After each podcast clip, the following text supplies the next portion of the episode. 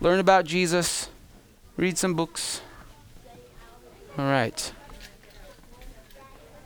For the rest of us,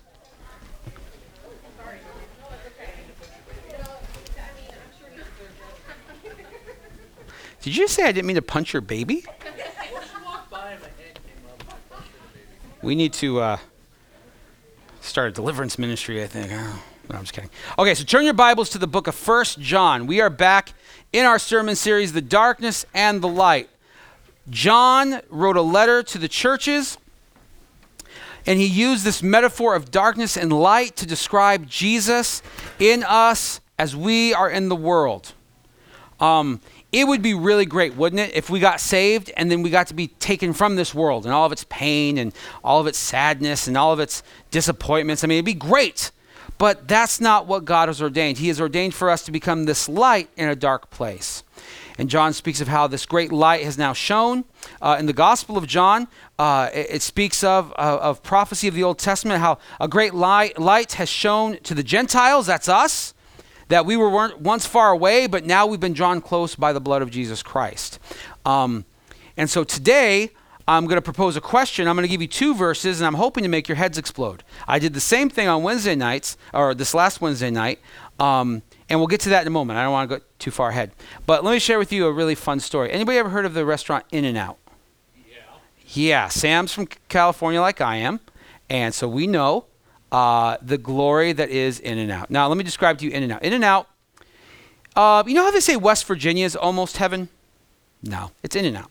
In and Out is almost heaven. If Chick fil A is the official chicken uh, sandwich place of heaven, then In and Out is your burger place.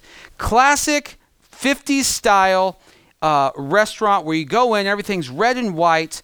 Uh, and they serve like five different menu items uh, a burger that you can add as many patties to, fries, milkshakes, sodas. That's all they got. Not too fancy. There's nothing's gourmet or nothing like that, but it is the best burger you will ever eat. And I miss it because they're only in California. I think there's one in Texas and maybe one in Arizona. They don't they only have their restaurants so far away from the distribution centers because their meat's never frozen. So they just have a few in California and a couple in the middle of the country, and then that's it. And the rest of us just never get to know. We're going to visit California in July, and I'm really looking forward to getting me an In-N-Out burger. And uh, and the reason why I bring that up is because when I lived in California, I kind of didn't I didn't appreciate it. Thank you, Wally. Didn't appreciate it. Uh, and, and, where I lived, In and Out was across the street from like different fast food joints, and sometimes we'd go there and we'd eat, and I'd look across the street and see In-N-Out and go, "Why didn't we go there?" Why do we waste our time here? It's not even, eh, this place is even more expensive and the food's not as good. Why didn't we go there? We're going there next time. And then next time rolls around and you forget again. And, and now that I've moved to California, I realized how, or excuse me, moved to New York, I realized how often I settled for something inferior. Whether it was through ignorance, just being kind of lackadaisical, not really, not really thinking too much, just wanting to get food, not being in proximity to it, so it was kind of like out of sight, out of mind. But I tell you, I think about it often now. Like, oh man, just an In N Out burger would be great. Animal style fries would just be really good right now. I share that with you because maybe there's something like that in your life. Maybe there's a place you grew up or something you had as a kid that no longer exists. And you're like, man, I wasted so much time settling for inferior things rather than the best of things. And I want to use that uh, as a springboard to leap off uh, to leap off of to share with you the verse that we're going to explore today. Verse 15 in chapter 2 of 1 John says this Do not love the world or the things in the world, uh, except for in and out. If anyone loves the world, the love of the Father is not in him. For all that is in the world, the desires of the flesh and the desires of the eyes and pride of life, is not from the Father, but is from the world. And the world is passing away along with its desires, but whoever does the will of God abides forever. Let's pray. Lord, your word is good. And, you know, forgive me for all those jokes about in and out. It's nothing compared to your word and to who you are. I pray today, Lord, that your word would be paramount. It'd be the pinnacle of everything we see. It would be the focal point and through, uh, through which we are redeemed and saved and enlightened and awakened and opened and, and all those words that really just mean that we get it. And we get it because you have brought it to us and made us aware of it. May you be glorified today in Jesus' name. Amen. So John says, Do not love the world. But doesn't that sound very uh, similar almost to another very famous verse within the church and within the world? John 3:16 says that for God so loved the world. Sometimes people who are anti-Christian or anti-church or anti-religion will say things like, "Oh, well the, the Bible contradicts itself. That's why I can't believe it." And if you've ever asked, them, you know, press them just a little bit, like, what do you mean? You normally don't get an answer because that's just what they've heard from somebody that they've heard it from, that's somebody that they've heard it from. They've heard it on Fox News, or they've heard it on CNN, or they heard Bill Maher say it, or they heard somebody say it. And so they think it's something plausible. It gives them a little more ammo. It makes them feel less guilty about their sin and unrepentance. But if you ask them, there generally is no answer. And so I think that people who have had this sort of mentality come to verses like this and think that. Well, God's saying in one, you know, Jesus is saying in John, the same book, you know, that was written down by the same John, that God's will love the world, but but we're not to love the world. It seems to be two contradictory statements or two uh, two uh, you know sides or two like the polar opposites. Um, they, they would bounce off each other like a magnet, trying to put the same sides together, and they just bounce off each other. So how how do we make this work? Number one, we don't make this work. The Word of God is like this great you know sweater that's been knit together, and at first it looks like nothing, and you put it all together, then you start seeing how Jesus is glorified in everything. You start seeing Jesus here. You see Jesus in the book of Esther. You see Jesus in the book of Job. You see him in the Gospels. You see him in the letters that Paul wrote. You see him in Revelation. You see him in Genesis. You see him all over the place because he starts popping up as you begin to recognize him. But how, how does the Bible itself explain these two seemingly uh, deflective or, or, or, statements that just bounce off each other? God loves the world, but we're not supposed to love the world. Does that mean that He only gets to love the world and we don't? Well, that doesn't make any sense. How are we ever going to spread the gospel if we don't love somebody? And when it says not to love the world, what about our family? What about our friends? What about the workplace and our clubs and where we go and who we hang out with? Why does God get to love the world and we're supposed to be more like Christ, but not like this?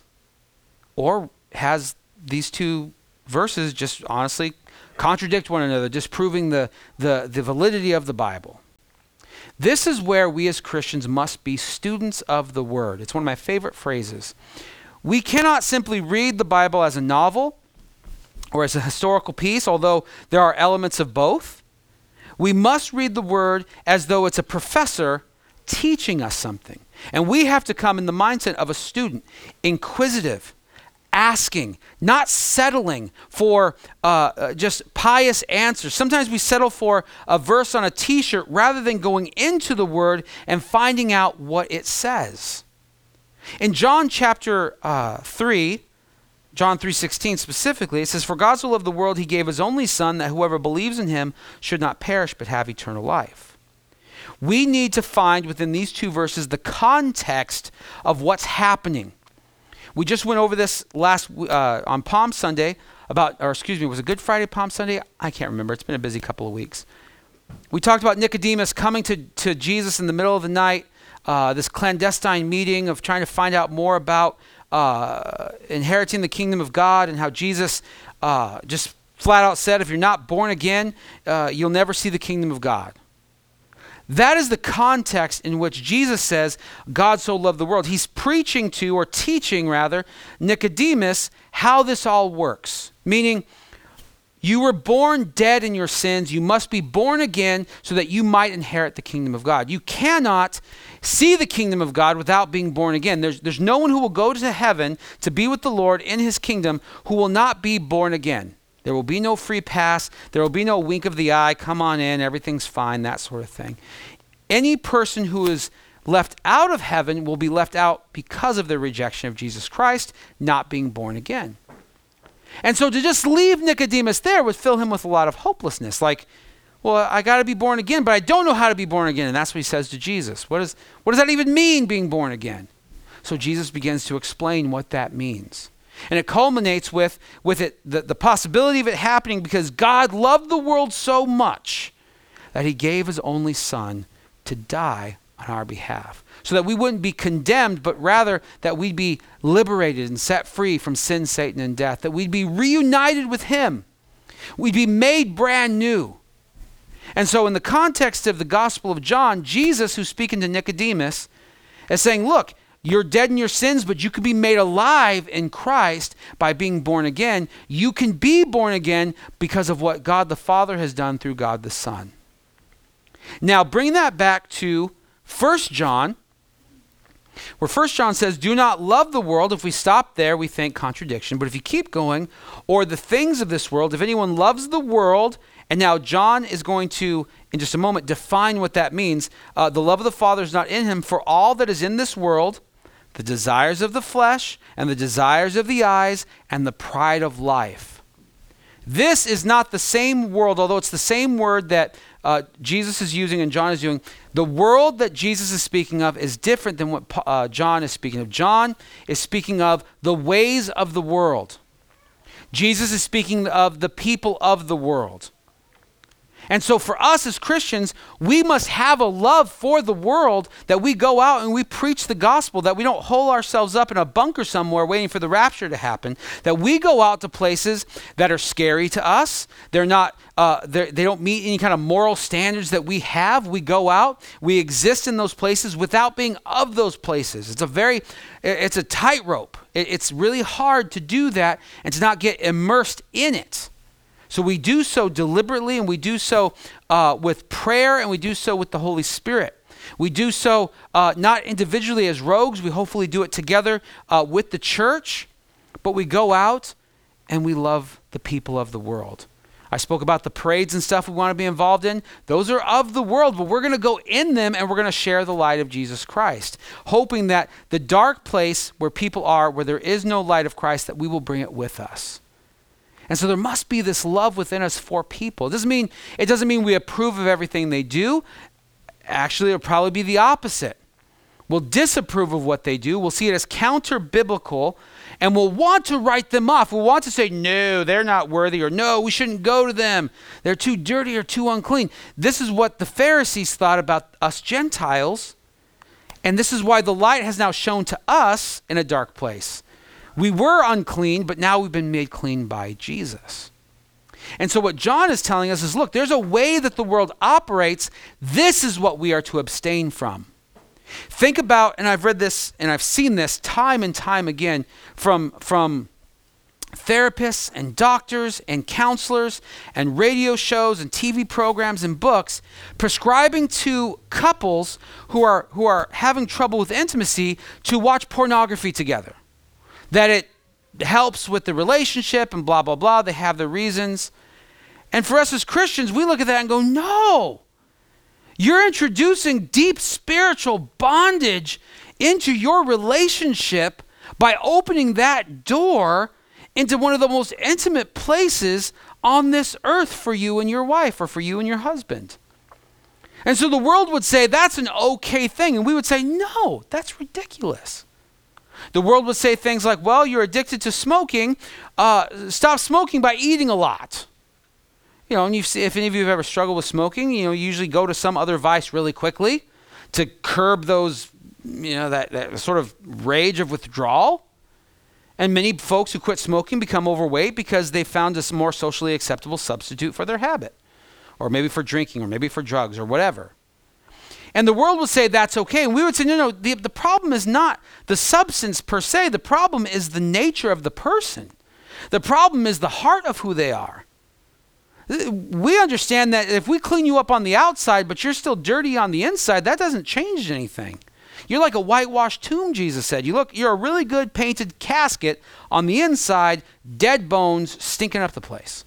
And we don't want that. And Jesus doesn't want that. Jesus wants to come into your heart to change you from the inside out. There are so many ways and, and ideologies and principles that the world approves of that are counter to the Word of God. And, and oftentimes, you know, we could point our finger at the world and say, How could you do that? They're not the problem. The problem is the church that adopts these ways. The Christian who says, You know what? I'm not supposed to lie, but I work at a job, and if I don't lie, then the bottom line kind of suffers. No. Then the bottom line suffers. Well, I, I, I could get out of this if I just lied a little bit, so um, I'm going to do that just to get out of this scenario or get out of this trouble. No. Well, you're not supposed to steal, but if I just if I just take a little bit off the top, it's not a big deal. Nobody's hurt. You know, I'm putting a little extra coin in my pocket. You know, nobody's no, that's stealing well, I'm not supposed to hate anybody, but that guy's really a jerk. And, and that guy, you know, I'm pretty sure he doesn't pay his taxes. And I'm pretty sure that he steals my newspaper in the morning. And I'm pretty sure he does all these awful things. So I don't think Jesus is talking about him. And Jesus says to hate your neighbor is the equivalent of murdering them, just as bad. Just you just haven't carried it out yet. That murder physically starts off as hatred in somebody's heart. Well, you know, I, I'm not really committing adultery. I'm just flirting with this girl at work. You know, we're just sharing texts, uh, you know, when I'm bored. And she's just somebody I can talk to. And, and, and she's just, you know, she just gets me. And I'm not, I'm not cheating on my wife. I'm just, I have a friend. No big deal. Oh, we're just getting coffee together. Oh, the wife, she's not feeling well. I got to get something to eat. So I'm to go, I'm just to go have dinner with this friend from work. Next thing you know, my wife doesn't please me and she's not she hasn't loved me from the beginning and and you don't understand. And this new person oh she gets me and she's blah blah blah and i'm leaving them and my wife and my kids and i'm i'm starting a new life over here because this woman and then the process repeats itself. And you might say that's not adultery to just share a text with a woman. I would just submit to you today if that's some place that you're in today show those texts to your wife and see what happens. If they're not if they're innocent and if they're just friendly banter back and forth, then there's no reason to hide them. Show them. And it goes both ways. Wives, show them to your husbands.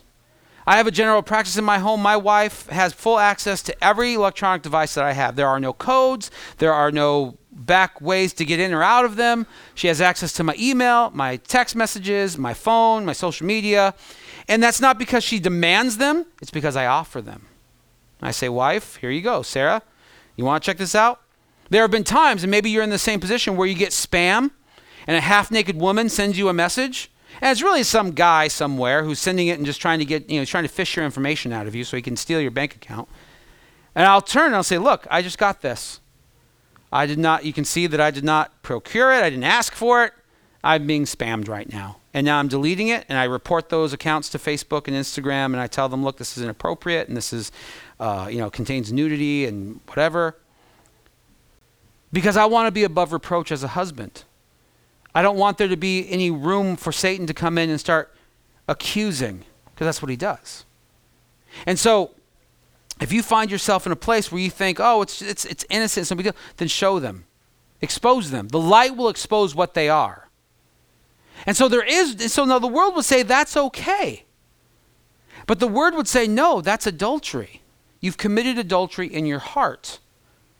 And so that must be repented of. That must be exposed. That must, must be delivered out of you. It's not a problem externally on your phone or, or just in your mind. It's deeply rooted in your heart. You're, do, you're going down a bad path that leads to pain, that leads eventually to pain. Maybe in months, maybe in years, but eventually everybody's going to get hurt. And so John's prescription for us, or his command to us through the Holy Spirit, is not that we are to hate or condemn or to go after people of the world, but we are absolutely to stand up against the ways of the world and how they operate. The world would say, Love your neighbor as much as they love you. Hate your enemy is okay. Our, politi- our, our politics, our political uh, climate that we have in our country right now is built upon hate, just hating the other group.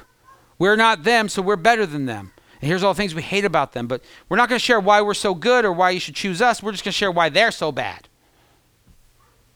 And the Word of God would, would contradict that and say, no, no, no. Love your neighbor as you love yourself. Love your enemy. Go. Everybody can love those who love you, but but what about loving your enemy? How will your enemy know Jesus if they don't see him in you? I, I, I get giddy with the, with the possibility of refugees coming here to learn about Jesus. Refugees who, who live in a, a country where, unless you're Muslim, you will face huge perse- persecution. You will be driven from your homes. You will be possibly executed. And they will come to a place like this where the light has been shining for so long, where we have the liberty to say, you know what? Here's Jesus. I want to help you. And we get caught up in what the government should do. No, no, it's not about what the government should do. They have their own agenda. What are we as the Christians supposed to do? What am I supposed to do? You know what? I'm not I'm not going to take a family of refugees into my home. I don't even know how to do that. But there are people who are. There are people who are who are equipped to do that. So maybe I have time or maybe I have money that I can donate to those efforts so those people can come and not just live off of our country, but live for our country. We live in a great country where there's great opportunity to do just that. My dad came to this country as an illegal immigrant, and here I am today because of his hard work and what he did in this country, earning an honest living and, and really giving his body tirelessly so that his family could be supported, so that I could get, uh, so I could go to school, so I could be clothed, so that I could be fed, so my wife, my mom could be taken care of, so that I could grow up one day, and here I am. And so, yeah, the government has their own agenda and how they should handle that, what they should do, but, but what are we as Christians going to do? We can't stand before the Lord on, on the day of judgment and say, well, our government said we didn't have to. We can't stand before the Lord and say, you know what, but, but they were mean to me. But, but, but Pastor Tony, what, what if they come and take advantage of us? You mean like they did to Jesus? You mean like they did to the disciples? You mean like they did to thousands, if not millions, of Christians ever since Jesus' death, burial, and resurrection? I guess if that were to happen, then maybe we're going down the right path. I'm not saying I want this. I'm not saying it's the ultimate good. What I'm saying is it would be consistent with church history if something like that happened. And I find in church history, there are more converts when the church is persecuted than when the church has it easy. Right now, the church in America is dead, not because, not because we can just come in freedom to worship, but because there really is no threat to us. So there's no urgency. I'm not gonna. I don't have to go to church. I can sleep in on Sunday. I can. I can avoid making contacts with my with the people in the church because I don't really need them. I've got friends. I've got food. I don't have any need. And so here we are. And that will only last so long. I believe that the Lord will come and, like a bull rider spurs a bull, eventually that'll happen. And we'll get that kick in our seat that we need, and we'll jump up and we'll be on fire, and there'll be true revival. And until then, I hope that we can just we can just through the Holy Spirit do with what we have now. But it, it most likely will come to that, if church history is any indication. But why do we do this? Why is it even that I have to as a as a preacher, John, as the writer of the gospel there in, in 1 John, why is it that this even has to be addressed? Because we as Christians settle for the ways of the world. That was the whole purpose of that in and out analogy. I would settle for inferior food when I knew there was something better. We as Christians, we settle for the ways of the world, not understanding that the ways of the world and the world itself pales in comparison to what we truly have in Christ. Now, I think that the world is an amazing place. I really do. Uh, me and the guys here at the church, some of you, we went and we spent the night at Mount Hope. Uh, there was mosquitoes and it was wet and it was cold, but you know what? It was just we saw uh, we saw one of the greatest things. It was awesome. There was this big hawk-looking thing. It was at the top of a tree. It was shaking the tree, and then it flew off. It had a squirrel in its talons. It was like watching the Discovery Channel. It was like, wow, that thing. It's got a squirrel. It caught a squirrel in a tree. Can you imagine trying to, to you know, drive down the road at like 30 miles per hour, try to pick up a sandwich off the road without stopping? Like, that's basically what this bird did. He went, flew in, and, you know, the sandwich tried to run away, but he caught it. It was great. Nature is amazing. Have you ever watched these Planet Earth documentaries? There's this new one uh, Disney's putting out about China, and they're going after the snow leopard and these pandas and these monkeys. And it's just gorgeous. Some of the imagery that they get and they see. Somebody contact Disney and tell them to give me some money for promoting their movie. But it's just all of the you just watch me just mesmerized. Wow, look at that animal. You know, we go to the zoo. Why? Because we look at these animals, and, and, and, and when we go there and they're just laying there and like looking at you, and you're like, oh, how disappointing. But when you see them do something, it's like, wow. It's like that, that monkey just leapt from one place to another. That was amazing. You, you, you go outside and, and we're going, we were looking in our ditch the other day that's right outside of our house. There are these like yellow daffodil things growing. I'm like, what's just growing out of the side of this ditch? No other plants around it. It's, it's beautiful. Everything else is ugly around it. But in this ditch is growing these beautiful flowers. You ever just look at the clouds? You're like, wow, those cl- clouds are amazing. You ever just have like a really good thunderstorm? Like, wow, this is great. We have a metal roof, so it shakes and stuff. It's really fun. The dog starts whining. It's always great.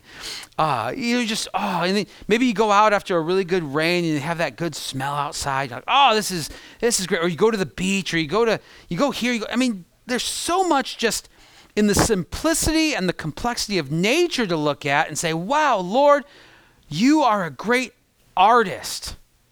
I really believe that in the church we need more creativity to spring forth from us because we serve a very creative God. Psalm 24 and 1 says, The earth is the Lord's and the fullness thereof, the world and those who dwell therein, for he has founded it upon the seas and established it upon the rivers. Psalm 50 and 12 says, If I were hungry, I would not tell you, for the, Lord, uh, for the world and its fullness are mine. Psalm 89 and 11 says, The heavens are yours, the earth is also yours, the world and all that is in it, you have founded them. Then 1 Corinthians 10:23, Paul tells the church, All things are lawful, but not all things are helpful. All things are lawful, but not all things build up. Let no one seek his own good, but the good of his neighbor. Eat whatever is sold in the meat market without raising any question on the ground of the conscience. Because verse 26, For the earth is the Lord's and the fullness thereof. Next time you eat a steak or a great salad, or, or, or you, you, you bake a loaf of bread, or, or, you, or you just enjoy a great meal with family, or you go outside and have a picnic, or you just walk along a trail, or you go to the zoo, or you watch some television program, remember that this is the Lord's. He has created it. And though it's tainted by sin, it's still pretty great. It's still pretty spectacular. It's still, it's still, there are places where you can be filled with awe. Has anybody ever been to the Grand Canyon? If you try to describe the Grand Canyon to an alien, they would probably look at you like you were crazy. It's a big crater in the earth, it's a big hole. It's not a crater, but it's just a big ditch. I think Grand Canyon literally means big ditch. I could be wrong. But you get there and you look at it and you're like, my goodness, it goes forever. And it's beautiful. And you have the Arizona sky backdrop, clouds, you know, Tex Mex, whatever. And it's just like, wow me, I get this weird like I don't know. I get, get to the edge. Like I don't want to get to the edge. Like I'm not afraid of heights, but for some reason, the Grand Canyon, I'm like, oh, I don't know. That's a Grand Canyon. What'd you say? Vertigo. like vertigo. Yeah. I was like, oh my gosh, I don't want to go up there. But I just look and just marvel at it. Wow. And we've taken the kids, and I'm sure they they were like, oh, cool. Look, a rock, and they start kicking it. Like they don't care, but they'll care when they get older, and they take their kids, and like, wow.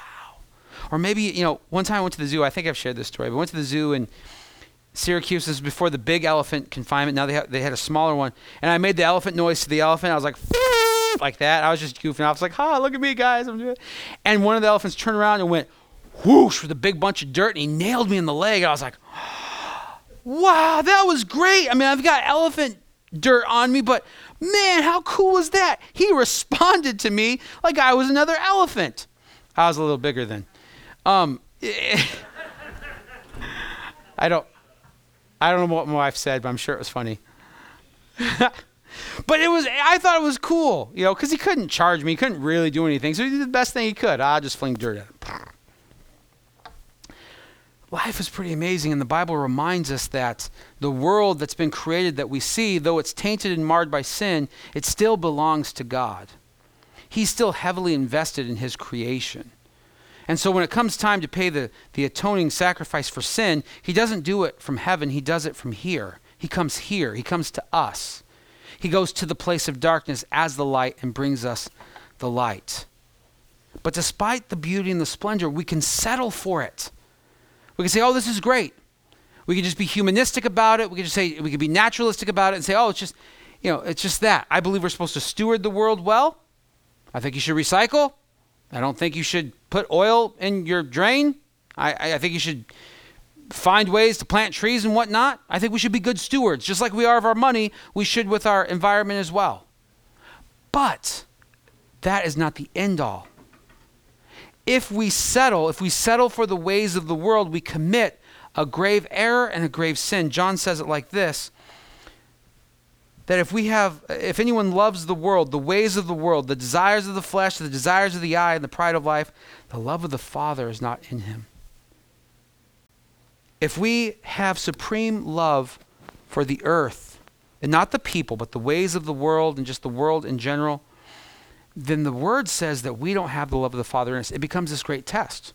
It exposes who we truly are. I both hate and love that so much. I love that if someone were to come to me as a person, we could talk back and forth. And if I were to say, you know what, you're committing this sin, or they say that to me, we can talk ourselves out of it. Oh, it's not that big a deal. Oh, it's I'm not going to do it again. Oh, I can stop anytime, that sort of thing. But the word of God is very deliberate and very blunt and just says, look, if you love the ways of the world, if you're still trying to defend the way that the world operates and how they do things and how they treat people and how they live their life and how they handle their money and how they treat the less fortunate and how they treat those who are rich and, and all these things, then the love of the Father is not in you. Not you're going down a bad path, not that you know you're close to error. The love of the Father is not in you. This love that the Father has for the world and its people, it's not in you. Because you are loving the world, and there cannot be room for both. We cannot be like 60 40, 50 50, 70 30. We're all in, we're all out. We are, all of our proverbial eggs are in Jesus' basket or they're not. And so, Jesus didn't just come to save us, He came to change our perspective to give us what he says is eternal life. Now, as you read the Bible, you understand that eternal life, everybody has eternal life. You will have eternal life in heaven in the presence of your loving God, or you will have eternal life in hell, in torment, gnashing of teeth, worm dieth not, that whole thing. You'll have eternal life both. What Jesus comes to give us is not just eternal life, but being born again into eternal life to be with Him forever. And we lose sight of this eternal life. We forget that we're not just living for today and for this moment, but we're living for a future and for a future place. Jesus tells us to lay up for ourselves treasures in heaven, not just here, or not only here, not exclusively here. Some of you have bank accounts, that's great. If there's a tragedy to strike, you'd be okay for a little while. Or you have a home or you have you know vehicles that run and you're just you're a very blessed individual in that sense. Others the majority of us don't have those luxuries. That's what they are they're luxuries. Owning a home owning a car these are luxuries. They're commonplace in our culture but they really are luxuries. Jesus says no don't, don't just do that Set your focus on these treasures that we can set up in heaven. See, when you start focusing on the treasures of heaven, these other things don't look like treasures anymore. The fancy car, the boat, the this, the that, they don't look they don't look like treasures anymore. They look like stuff to use for a time and then you're done. Sarah and I when we right before we had Ethan, when we had our first son, we went from a one bedroom apartment that was roughly 700 square feet to a 2100 square foot townhome. It was gorgeous. Oh, it was beautiful. We loved that home, and uh, and then it got foreclosed on, so we had to leave. But that time, we always it was a very special times where Ethan was born and that sort of thing. Um, it came up on the market the other day, like it's for sale now. We just looked at it, like, wow, it looks exactly the same. They didn't paint it, they didn't do anything. It's just, it looks just like the did the day we moved in. And what we had to learn was that that place, as great as it was, was not the end all of what God wanted for us. We were very blessed the day that that house was taken away from us. We were very blessed the day that I was laid off from work trying to buy that house. Because the Lord did something in my life to change me that He couldn't do any other way. And so when you begin to see the treasures of heaven as indeed treasures of heaven, you start looking at the world a little differently.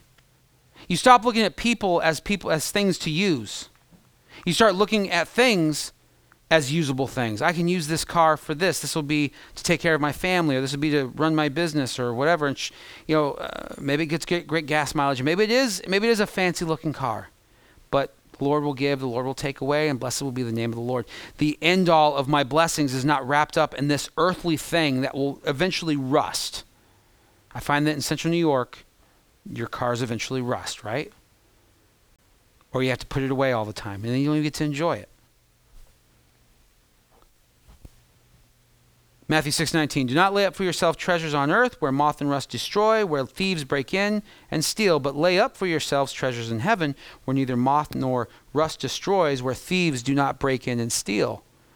See when you start storing up stuff here on uh, here on earth what happens? You start getting afraid. Oh, somebody takes this from me? What if somebody see you ever go to the ATM you have to pull money out you're like, oh, looking around. Nobody sees me doing this. Put it in your pocket real quick and drive away, lock all the doors. As soon as you start to accumulate things, that mindset develops. So Jesus says, no, don't lay up for yourself tr- treasures here. I'd, I'd say that what he's inferring is that use up the things of this earth. Don't buy a car, put it in your garage for fancy days. Don't just, don't just buy stuff that's going to sit most of the time and not be used. Use it. Use your stuff. And when it's done, it's done. When it's gone, it's gone. If it breaks, it breaks. This is irreplaceable. Yeah, but it's stuff. You know, it's, it's, it's a thing. Find a way to use it that glorifies the Lord. Instead, if you're going to lay up for yourself something, lay up for yourselves treasures in heaven. The world will say, no, no, you got to lay up for yourself treasures here. If you have a love for that, love of the Father is not in you. These are the words that John shares with us through the Holy Spirit.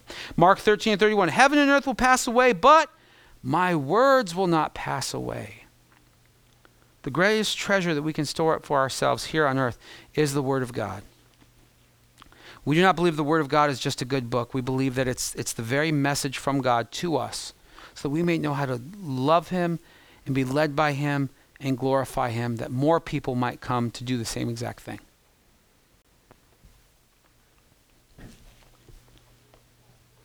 Hebrews 13:8 says Jesus Christ is the same yesterday, today, and forever. This this speaks to how, whether it's now, and we're living in one of the most materialistic cultures that the world has ever known, but it's not the only materialistic culture. It's not the only time we've ever been this way.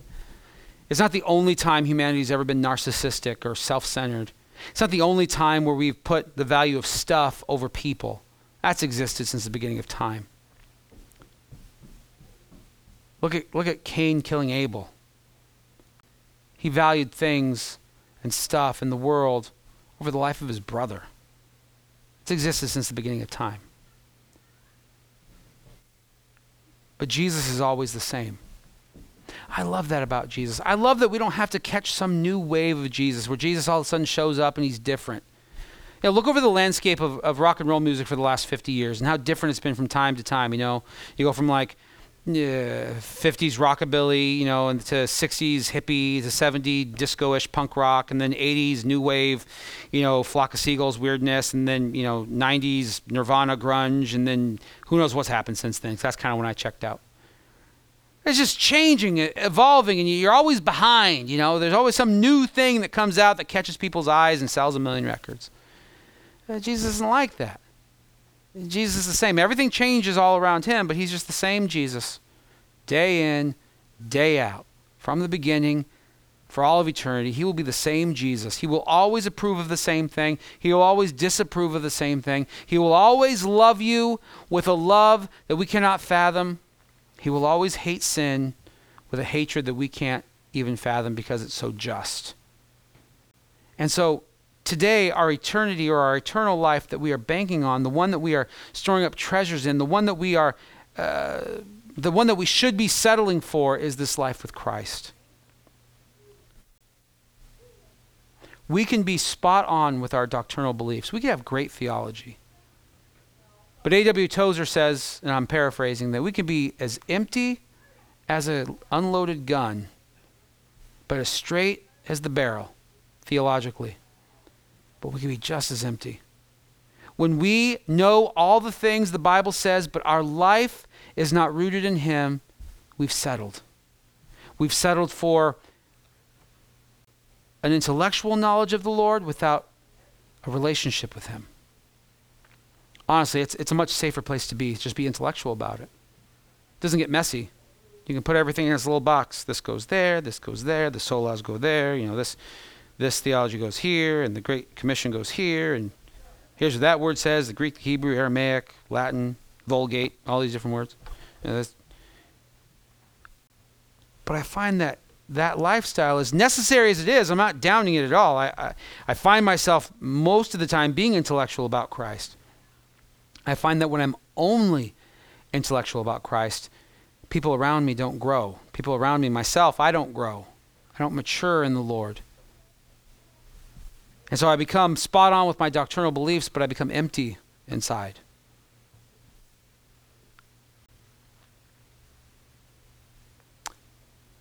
We can't throw out the world. We have to understand that what the Lord is doing is rebuilding his kingdom or building his kingdom through this world. Heaven and earth might pass away. He might, you know, he's going to eventually change everything, but but until then, here's where we are and this is what we're doing. Do not settle for the ways of the world. Ask why something's being done. Why are we doing it this way? Why is it being said in that fashion, in that manner? You know, Facebook is spending millions, if not billions of dollars to combat fake news. I would tell you to do the same thing, that you would battle the fake news of the world and hold on to the good news of Jesus Christ. That though we were, though we were sinners, Christ came and died for us that we might be forgiven. Jesus speaks about the one who was forgiven much, loves much. And we see that exemplified in a, lady named Mary Magdalene. She's like crying in front of him and cleaning his feet with her hair and tears. Like, I've never done that for anybody. I've never washed somebody's feet with my hair. But that's what she was doing. She was, she was forgiven. She understood the gravity of her sin. Not just because it involved sex or because it involved whatever, adultery or whatnot, because it was an abomination before her Lord, any sin that she had committed. And being forgiven of that liberated her. Says that Mary, the Bible talks about how she was delivered from like seven spirits or something, seven demons. And she understood where she was and where she now was, and it fueled that love for her Savior. And when you look upon your sin and you don't think it's that big a deal, then Jesus doesn't look like that big of a deal to you anymore. Ah, that was nice of Jesus to do that. It was nice that we get to celebrate on Easter and eat ham and, you know, remember what he did. But my sin's not that big a deal, so it's, you know, that's nice. It's nice. No, when you when you look at your sin, the lying, the stealing, the whatever, everything, when you stop trying to sugarcoat it or make it, you know, spin it to be something good, you realize, oh man, he is so holy and I am so not holy. And it fuels it. For some, it will feel condemnation, but the Bible seeks to alleviate that by saying there is no condemnation for those in Christ Jesus. But instead, that, that place fuels love. Oh man, but even though that's who I was, that's not who I am anymore. Jesus loves me with such a great love. He would rather die for me than me die for my sins insufficiently. So today, the earth is good, it belongs to the Lord, but the ways of this world most often contradict the ways of God. And we are to seek to adopt the ways of God rather than having a love for the world and its systems and sacrifice those on the altar of the Lord while sacrificing ourselves and our desires and our will. That we might live in such a way that we glorify Jesus with all of our actions, and when we don't, we repent. Today, we're all in that boat. We need to repent. It's the answer for everything. I mean, Jesus is the answer for everything, but it usually involves repentance as well. The other day, I asked my daughter something. She wasn't really paying attention. She just turned to me and said, Jesus? I was like, generally, that's the answer for everything, but I think I asked you what time it was. I don't think I asked you which I guess Jesus is still a good answer. Um, as good as this world can be, it's not our focus. And when you begin to see Jesus, or excuse me, see the world through Jesus, you begin to see him as the uh, see uh, through him as he sees the world, you begin to understand. Okay, okay, so so it's not that stuff is bad; it's that stuff cannot be my God. Think about that thing you have in your house right now. That if it got taken away, you'd be devastated. That thing is sitting too close, if not in the wrong place of your heart. Even if it was an heirloom, even if it was a, even if it was uh, handed down through family from generation to generation. Jesus told his disciples, one that wanted to go bury his father, let the dead bury their dead. I'm not telling you to give away that thing. I'm not telling you to do that. I'm just saying, how deeply rooted is it in your heart? If your car, your bike, your family, your kids, should you be devastated in a sense? Well, yeah. But so much that you can't function? I read a story about a man named Patton Oswalt. Anybody, anybody familiar with Patton Oswalt? He was the voice of Remy in Ratatouille. Funny comedian. Uh, self-proclaimed atheist, though. Lost his wife a year ago yesterday. She died. And he wrote big, long dissertation about, you know, whatever. It was a healing thing from cathartic thing, whatever. But it ended with, it's horrible, but it's not fatal. It is the worst thing that she passed away, and I'm no longer with her, but it's not fatal. I thought to myself, this man is an atheist, does not have Christ in him. And that was his mindset, losing his wife. How much more the Christian who has the promise, promise of Jesus never leaving them nor forsaking them should still have the ability to rejoice in the darkest of moments. We don't ask for these things. We don't wish these things upon ourselves, but they happen, don't they? As much as we seek to avoid them, we still find ourselves in these positions and it's still not fatal. And it's still God glorifying. And so today, do not adopt the ways of the world. Do not have a love for what the world does and how they do things. Instead, find how the Lord responds to that. How does He respond to people being taken advantage of, like in the temple? He gets angry. Anger is an appropriate response for that. How does He react when a sinner comes to Him? Well, he shares with them the good news of himself. How does he respond when he's invited to a prostitute's house or a tax collector's house or a sinner's house? He goes and he has a meal with them. He tells them about himself. How does he deal with those who think they're more religious than him, more spiritual than him? Well, he goes to them, shares himself. Our job? Go out into the world, share Jesus, repent when we don't, allow the Lord to work in us, not adopt the ways of the world, but influence the world by the Christ in us. The good news is what this really looks like is you just living your life. You're not looking at, you know, hey, here's Johnny, what's his name? Hey, Johnny, what's his name? I'm going to be all Christian in front of you so you might know Jesus. No, you're just going to love Johnny. You're going to serve Johnny. You're going to seek for his best. When he's mourning, you're going to mourn with him. When he's celebrating, you're going to celebrate with him. When he tries to tell you sin's okay, you're going to call him out on it. You say, "No, Johnny, let me let me let me show you what the word says. Let me show you what I believe that, that you know how we're supposed to respond to that situation." When he hates you, you're going to still love Johnny. When he betrays you, like Peter denying Jesus or the other disciples running away in the middle of the night, you're still going to love him. You're going to hate what he did, but you're still going to love him.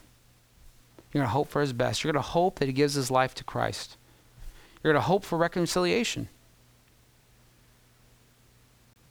and that Jesus would be glorified. So, your response today where has the world come in and infiltrated your heart? Where, where have the ways of the world, where have you adopted their, their methodology or their ideologies and find the ones that contradict the Word of God? So let's say, well, I love, I love my neighbor. That's a good one. Don't throw that away completely. Just complete the sentence, as I love myself. Because the world will say, love your neighbor until they betray you. Love your neighbor until they wrong you. Love your neighbor uh, at a distance. Love your neighbor, uh, but don't trust them. Don't be vulnerable. Well, we're called to vulnerability. There's no way to escape that. Will they take advantage of you? Probably. Go in with that mentality. They might. They might betray me. Okay, I won't be surprised when it happens. If they don't, yeah, I'll be surprised when it doesn't. That's awesome. When they get to know Jesus, that'll be a good surprise. Celebrate that. And then maybe they'll say, Oh, I'm sorry I did this, or I'm sorry I did that. And if they don't, it's okay. We just want them to know Christ. So let's pray tonight, or this morning. How long have I been preaching? Is it tonight yet? This all comes back to trusting the Lord. Gosh, if, if you just go, if you find whatever the problem is, you come back, it generally leads to, to not trusting the Lord, what He has said, what He has promised to do. John, 1 John chapter 2, verse 17 says, And the world, and all of its ideologies, and all of its desires of the flesh, and the eyes, and the pride of life, is passing away with its desires. But whoever does the will of God abides forever. I like that word, abides. It means you live with, you dwell with. You know, you might you might pass people in the street, but you abide with your family, right? Kids, wife, husband, family. You dwell with them. You see them. You don't just see them in passing. You're in the same room with them. You know, your your wife's in the kitchen and you're in the garage, or you know, you're in the kitchen and she's in the garage, or you know, whatever. But you're together for those who replace the ideologies and do not settle for them of the world and then adopt what the Word of God has said, for them they will abide with the Lord forever. There'll be no day where He leaves you. You'll try to run and He'll just follow you. He'll just be wherever you go. And you'll think, ah, I got away. And you'll be like, oh, here I am. Give your life to Jesus today. Let's stand and pray.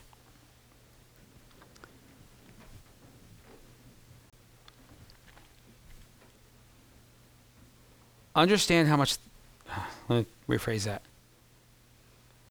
Set your eyes upon the Lord. And when the things of the world come to take that away, focus more. When, when you don't want to pray, pray more. You don't want to read, read more. Just in defiance, just in spiritual stubbornness. No, I will not settle. When the world calls you to compromise, let the chips fall where they fall. No, I won't I won't I won't do that. I won't act in that way. I won't do this thing. If you have today, know that you through repentance find forgiveness in the Lord. We're all guilty of it. Don't there's no there's no grouping here where you're here and you don't need repentance and you do and you need repentance. We're all in the same boat. So let's pray together today. Jesus, Gosh, you are so good. You know what, Lord? It's it's just that even trying to articulate all of this, Lord, is just really difficult. You are the ultimate good. You're not just good, you're the ultimate good. There is no other good than you. And Father, there are ways that you have prescribed for us that indeed, when practiced, they are difficult. It's easy when the sun is shining, it's hard when the rain is falling. It's easy to love those who love us, it's hard to love those who are unlovable or who we hate. When we see the deceitful prospering and, and, and those of us who are trying to live for you are not, it makes it hard, Lord. But your commands do not change or fluctuate because of our circumstances. You have called us to a life, and you have called us to that regardless of what we go through. And so often we compromise and settle for so little, Lord. And we repent of that today. Now I, I pray, Lord, that you would begin to replace and implant, Lord, your good, your ways. We sang earlier, Lord, you're perfect in all of your ways. We sing that, I pray we sing that with conviction, Lord, because your ways, there are none that we want to change. There are none that we seek to, uh, uh, uh, um, to spin or to make it more palatable, Lord. We want to keep them as they are and be changed by them for them. Lord, for those of us who need repentance, we repent to you today. We are thankful that you are a forgiving God who has forgiven of us much. That you love us today, you love us tomorrow because you are the same every day. We change, we're different, but you are not. I pray today, Lord, that you would show us, open our eyes, help us to see, Lord, where we have compromised or settled so that we might change whether it's through a relationship, whether it's through work, or whether it's through our words, whether it's through uh, how we treat others or how we treat you, Lord. May we see that compromise and sacrifice it, forsake it, give it to you so that you might change us and replace what we've built up with what you've built. And in all these things, I pray the last thing would be we become more legalistic or more religious, but that we would become more acquainted with you, that our relationship would grow with you, and that we'd be different. And that you would be glorified, that people would see you through our actions and through our words, and seek and hunger for the gospel we have for them. May you receive all of the glory in Jesus' name. Amen.